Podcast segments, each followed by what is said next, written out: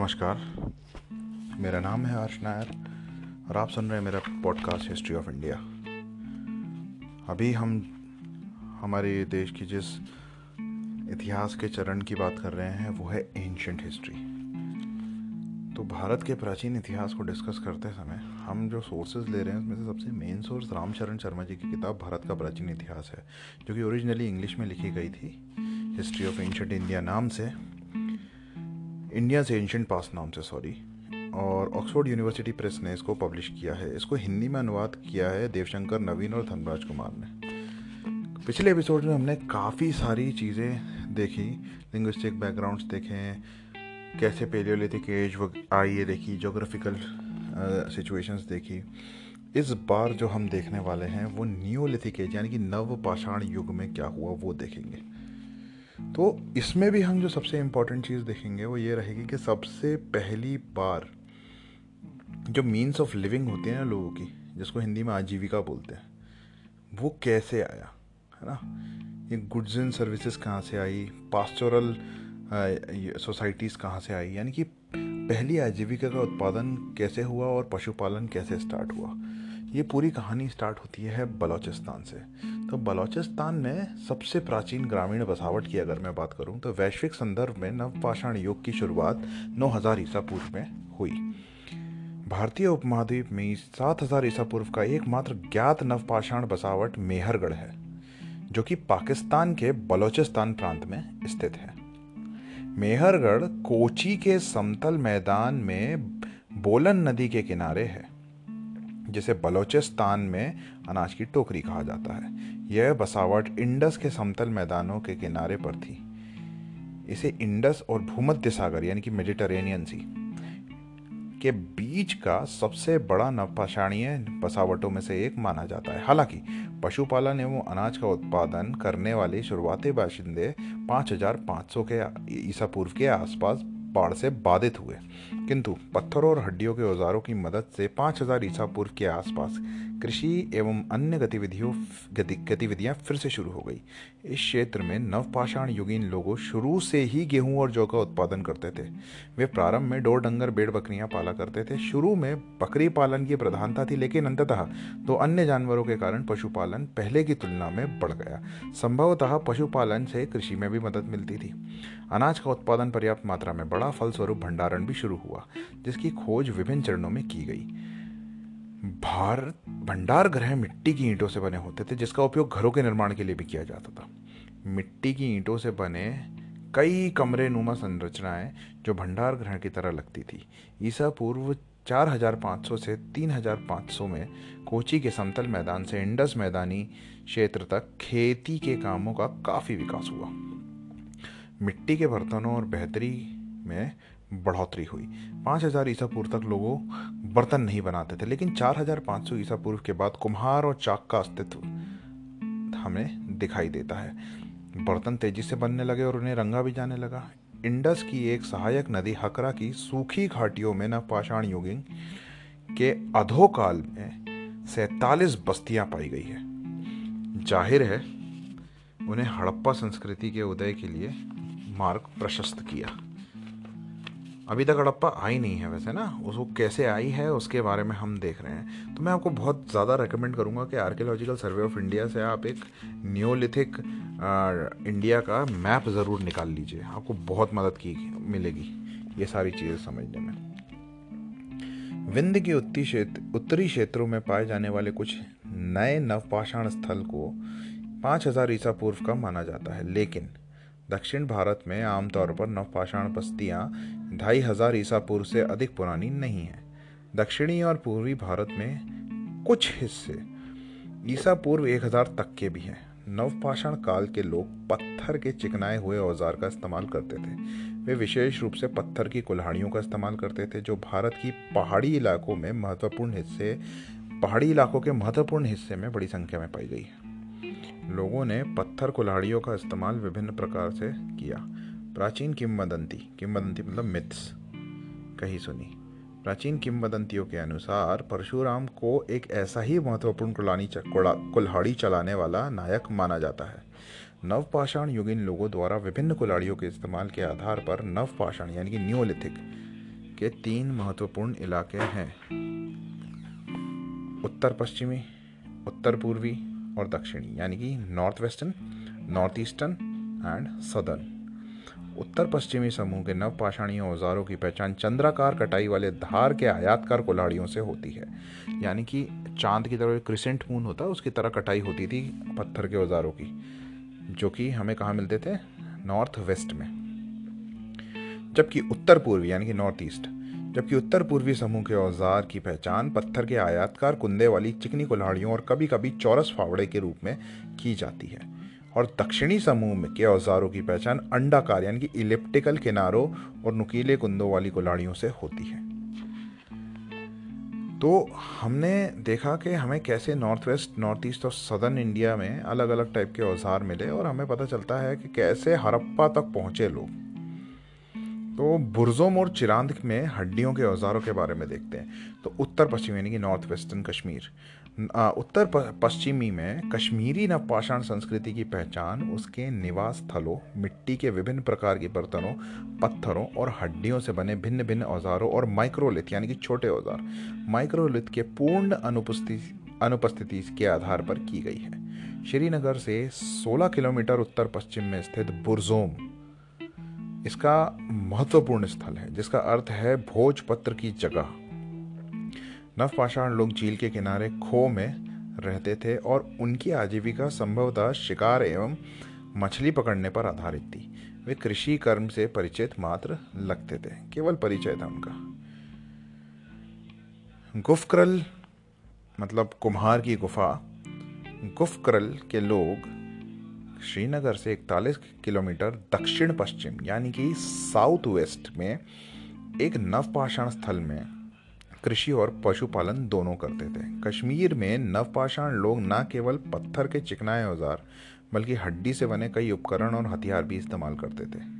भारत में हड्डियों के पर्याप्त औज़ार प्राप्त होने वाले एकमात्र स्थान चिरांद है, जो गंगा के उत्तरी हिस्से में पटना से 40 किलोमीटर पश्चिम में स्थित है।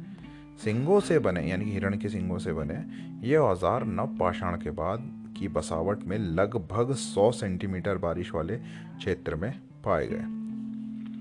गंगा, सोन, गंडक और घाघरा, ये चार नदियाँ चार नदियों के सिंध संधि स्थल, यानी कि चारों नदियाँ जहाँ मिलती हैं, संधि स्थल पर उपलब्ध खुली ज़मीन में बस्तियों की स्थापना संभव हुई और यह पत्थर के औजारों की कमी पाई गई। यहाँ पे कम पत्थर के औज़ार मिले। बुरजोम के लोग रूखी, भूरी मिट्टी के बर्तन का इस्तेमाल करते थे। दिलचस्प है कि बुरजोम में अपने पालक पर रखवाले के साथ उसकी कब्र में पालतू कुत्तों को भी दफनाया जाता था। ऐसा भारत में किसी अन्य नवपाषाण संस्कृति में स्पष्ट रूप से नहीं मिलता है। बुरजोम के अस्तित्व की प्राचीनतम तिथि 2700 ईसा पूर्व है, लेकिन चिरांद से प्राप्त हड्डियाँ 2000 ईसा पूर्व से अधिक प्राचीन नहीं है। संभवतः ये उत्तर नवपाषाण चरण में है, यानी कि द लेटर न्योलिथिक पीरियड हम बलोचिस्तान और कश्मीर घाटी की नवपाषाण बस्तियों को उत्तर पश्चिमी समूह, यानी कि नॉर्थ वेस्टर्न ग्रुप में गिन सकते हैं। एक अन्य क्षेत्र, जिनमें से, जिसमें से नवपाषाण उपकरण पुनर्प्राप्त किए गए हैं, असम की पहाड़ियों में स्थित है। भारत के उत्तर पश्चिमी सीमा पर मेघालय में गारो पहाड़ियाँ, यानी कि वो खासी गारो जयंतिया में से जो गारो पहाड़ी है, उसकी बात कर रहे हैं। गारो पहाड़ियों में नवपाषाण उपकरण भी पाए गए हैं। बहुत सारे न्यूलिथिक इक्विपमेंट्स मिले वहाँ से। दूसरे समूह में विंध्य और कैमूर पहाड़ियाँ, जो दोनों मध्य प्रदेश में ही हैं। विंध्य और कैमूर पहाड़ियों की बस्तियाँ शामिल हो सकती हैं। हमें विंध्य के उत्तरी इलाके, मिर्ज़ापुर और उत्तर प्रदेश के इलाहाबाद जिलों में कई नवपाषाण बस्तियाँ मिलती हैं। पाँचवीं सहस्र शताब्दी में इलाहाबाद ज़िले की नवपाषाण बस्तियाँ कुलधीवा और महाग्र धान की खेती के लिए जानी जाती थी। कैमूर पहाड़ी इलाके के रोहतास ज़िले में सेनुवार सबसे महत्वपूर्ण स्थल है। इसके अलावा बोध गया मंदिर के करीब ताराडीह स्थल उल्लेखनीय है। चिरांद के नदी तटवर्तीय स्थल और उत्तर पूर्वी समूह में शामिल किया जा सकता है। यह स्थल अपने आप में एक पहचान है क्योंकि नदी तटवर्ती तटवर्ती मार्ग में कई पत्थर आसानी से उपलब्ध नहीं होते। नदी अपने साथ लेके चले जाती है क्योंकि ये दिक्कत होती है। तो ये कुछ स्थल थे जो कि बहुत ज़रूरी है। हमने देखा धीरे धीरे धीरे धीरे धीरे धीरे कल्चर जो है वो आगे की तरफ़ बढ़ रहा है। अब मैंने नॉर्थ वेस्ट इंडिया बता दिया, नॉर्थ ईस्ट इंडिया बता दिया, अब बारी आती है साउथ इंडिया की। तो दक्षिण भारत में नवपाषाण बस्तियों की बात करें तो नवपाषाण युगीन लोगों का एक ऐसा महत्वपूर्ण समूह दक्षिण भारत में रहते थे। वे गोदावरी नदी के दक्षिण में बसते थे। वे आमतौर पर ग्रेनाइट पहाड़ों के शीर्ष पर या नदी तटों के पास पठारों पर बस गए, यानी कि प्लेट्यूज पे। उन्होंने पत्थर की कुल्हाड़ियों का इस्तेमाल किया और पत्थर की पत्तियों का भी इस्तेमाल किया है, फ्लिंट बोलते हैं जिसको। आग से पकाई गई मिट्टी की मूर्तियाँ ज्ञात मूर्तियों से ज्ञात होता है कि पत्तियों का भी इस्तेमाल किया गया है। आग से पकाई गई मिट्टियों की सॉरी मिट्टी की मूर्तियों से ज्ञात होता है कि वे भेड़ और बकरियों के अलावा बड़ी संख्या में मवेशी पालन भी करते थे। उन्होंने मकई पीसने के लिए पत्थर की चक्की का इस्तेमाल किया, जो दर्शाता है कि अनाज उत्पादन करने की कला से परिचित थे। दक्षिण भारत में पत्थरों की सुलभता के कारण आंध्र प्रदेश, कर्नाटक, तमिलनाडु में 850 से अधिक नवपाषाण बस्तियों के हिस्से पाए गए हैं। उत्खनन के बाद, यानी कि डिगिंग के बाद एक्सकेवेशन के बाद, कुछ महत्वपूर्ण नवपाषाण स्थल या नवपाषाण सतहें मिली हैं, वे कर्नाटक में मस्की, ब्रह्मगिरी, हल्लूर, कोडेकल, संगनाकुल्लू, पिकलीहल और तकलकोटा और तमिलनाडु में पय्यमपल्ली है। आंध्र प्रदेश में उतनूर, एक महत्वपूर्ण नवपाषाण यानी कि न्योलिथिक स्थल है। दक्षिण भारत में नवपाषाण चरण 2400 ईसा पूर्व से 1000 तक की अवधि में माना जाता है। 2400 बीसी से लेके 1000 बीसी तक। पिकली हल में नवपाषाण बाशिंदे चरवाहे हुआ करते थे। वे पशु, भेड़, बकरियाँ आदि पालन करते थे। लकड़ियों से घेर कर बनाई गई गौशाला से घिरे एक संरचना बनाते थे, जो मौसम के हिसाब से बनाई जाती थी। जहाँ वे गोबर जमा करते थे, उस ठिकाने को छोड़कर जाते समय उसे पूरा डेरा डाले हुए स्थान को अगले सत्र के शिविर के लिए आग लगाकर साफ़ कर दिया जाता था। पिकलीहल में राख के ढेर और शिविर स्थल दोनों पाए गए हैं। तो ये दक्षिण भारत की बात करें। अब हम कृषि और अनाज की अगर मैं बात करें तो नवपाषाण बाशिंदे जब नवपाषाण के जो लोग थे सबसे प्राचीन कृषक समुदाय हैं। वे पत्थर से बने फावड़े खुदाई योग्य लकड़ियों के से ज़मीन खोदते थे जिसके सिरे पर आधे किलोग्राम की अंगूठी नुमा पत्थर होते हो, लगे होते थे। पत्थर के चिकनाई उपकरण के अलावा वे माइक्रोलिथ पत्ती का इस्तेमाल करते थे वे मिट्टी और सरकंडे की लकड़ी से बनाए वृत्ताकार यानी कि गोल जो होते हैं, और आयात आकार घरों में रहते थे। माना जाता है वृत्ताकार घरों में रहने वाले आदमी, आदिम लोग, आदिम लोगों की संपत्ति सार्वजनिक थी, यानी कि एग्लिटेरियन सोसाइटी थी, कम्युनिस्ट थे वो लोग। हर परिस्थिति में नवपाषाणिक युगीन लोगों के स्थिर जीवन को अपनाया और रागी, कुल्थी और चावल उपजाया। मेहरगढ़ में नवपाषाण लोग अधिक उन्नत थे। उन्होंने गेहूँ, जौ का उत्पादन किया और वे मिट्टी की ईंटों से घर, के घरों में रहते थे। नवपाषाण चरण के दौरान कई बस्तियाँ, अनाज और खेती और पशुपालन से परिचित हुई। इसलिए उन्हें अनाज संग्रह, खाना पकाने, खाने और पीने के लिए बर्तनों की आवश्यकता थी।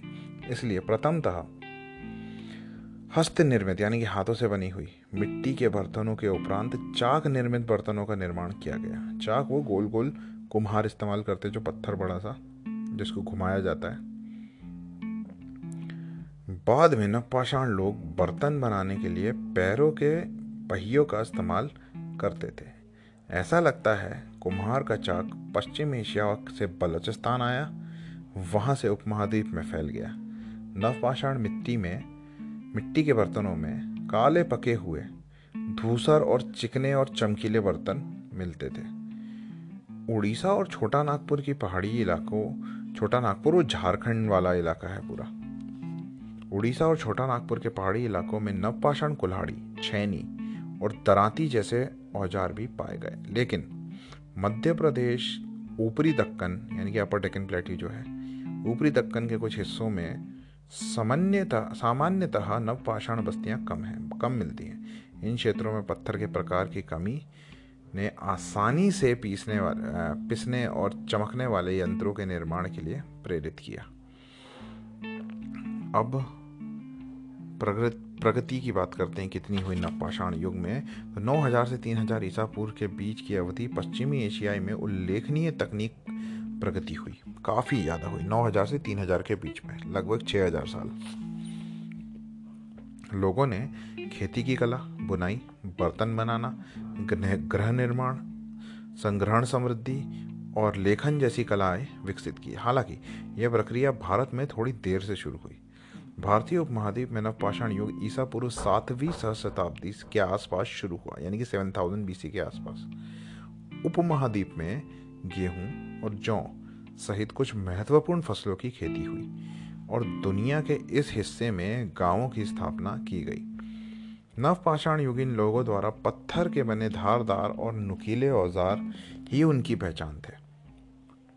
इन औजारों का इस्तेमाल ज़्यादातर कृषि कार्यों में फावड़ा और हल के रूप में होता था। वे ज़मीन की खुदाई और बीज बोझने के लिए यह सब निर्वाह के साधन एक क्रांतिकारी बदलाव लेके आए थे। ये जितने भी साधन थे, काफ़ी रेवोल्यूशनरी चेंज लेके आए थे। कार्ल मार्क्स ने भी इसके बारे में बताया है। लोग अब शिकार, मछली पकड़ने और संग्रह पर निर्भर नहीं थे, बल्कि खेती के साथ साथ पशुपालन से भी उन्हें भोजन प्राप्त होता था। औजारों के साथ उन्होंने घरों का निर्माण भी किया, भोजन और आश्रय के नए साधनों के साथ वे सभ्यता की दहलीज पर आ चुके थे on the brink of civilization नवपाषाण युगीन लोगों के सामने गंभीर चुनौती थी। वह थी। वह था यंत्रों का एक सीमित दायरा, क्योंकि वो पत्थर से बने औजारों और हथियारों पर निर्भर थे। अतः वे पहाड़ी क्षेत्रों से दूर बस्तियों में, बस्तियाँ नहीं स्थापित कर पा रहे थे। वे केवल पहाड़ी चट्टान और पहाड़ी नदी की घाटियों की ढलानों पर बस सकते थे। इतना ही नहीं, बहुत मेहनत के बाद भी वो सिर्फ़ निर्वाह करने योग्य, यानी कि sustainable agriculture that sit sustenance sustenance farming sorry sustainable agriculture नहीं। हाँ निर्वाह करने योग्य अपनी ज़रूरत भर का पैदावार ही कर पाते थे। अब ज़रा इस पूरे के पूरे एपिसोड का कालक्रम समझ लेते हैं, यानी कि क्रोनोलॉजी समझ लेते हैं। तो 9000 ईसा पूर्व 9000 बीसी में वेस्ट एशिया के न्योलिथिक एज की शुरुआत होती है। 7000 बीसी में इंडियन सब कॉन्टिनेंट में न्योलिथिक एज की शुरुआत होती है, क्योंकि ये सबसे पहली बार न्योलिथिक या नवपाषाण बस्तियाँ सात 7000 बीसी में मिली। 5000 बीसी में विंध्य के जो नॉर्दर्न पार्ट है, विंध्याचल पहाड़ी के जो नॉर्दर्न पार्ट है, वहाँ पे कई सारे न्योलिथिक जो सेटलमेंट्स है, वो मिलते हैं। 4500 बीसी के बाद हमें कुम्हार का चाक देखने को मिलता है। पॉटर्स जो यूज़ करते हैं पॉटरी बनाने के लिए गोल गोल पत्थर बड़ा सा गोल गोल घूमता है जो, वो मिलना चालू हुआ चार हज़ार पाँच सौ बीसी की बात है ये। लगभग आज से साढ़े छः हज़ार साल पहले। फिर 2700 बीसी कश्मीर में सबसे पुरानी, कश्मीर की सबसे पुरानी नियोलिथिक साइट्स मिलना चालू हुई। फिर ढाई हज़ार, यानी कि 2500 बीसी साउथ इंडिया में पुरानी नियोलिथिक साइट्स मिलना चालू हुई 2000 बीसी चिरांद में कई सारी न्योलिथिक साइट्स मिलनी चालू हुई और 1000 बीसी के आसपास साउथ एंड ईस्ट दोनों ही साउथ इंडिया और ईस्ट इंडिया में न्योलिथिक साइट्स आई। तो ये पूरी क्रोनोलॉजी है। 9000 से लेकर 1000 बीसी तक ये चलता है। धीरे धीरे धीरे धीरे प्रोग्रेस हुआ है। तो इस पर्टिकुलर एपिसोड में मैंने केवल एक न्योलिथिक एज के बारे में बताया है। और वो भी सिर्फ़ इंट्रोडक्शन दिया है कि किस तरीके से न्यूलिथिक एज जो है इंडिया में प्रोग्रेस हुई है। आगे आने वाले एपिसोड में मैं चैलकोलिथिक एज और finally the Indus valley civilization के बारे में डिस्कस करूँगा. आई होप आपको ये एपिसोड पसंद आया हो. Please feedback छोड़िएगा. Thank you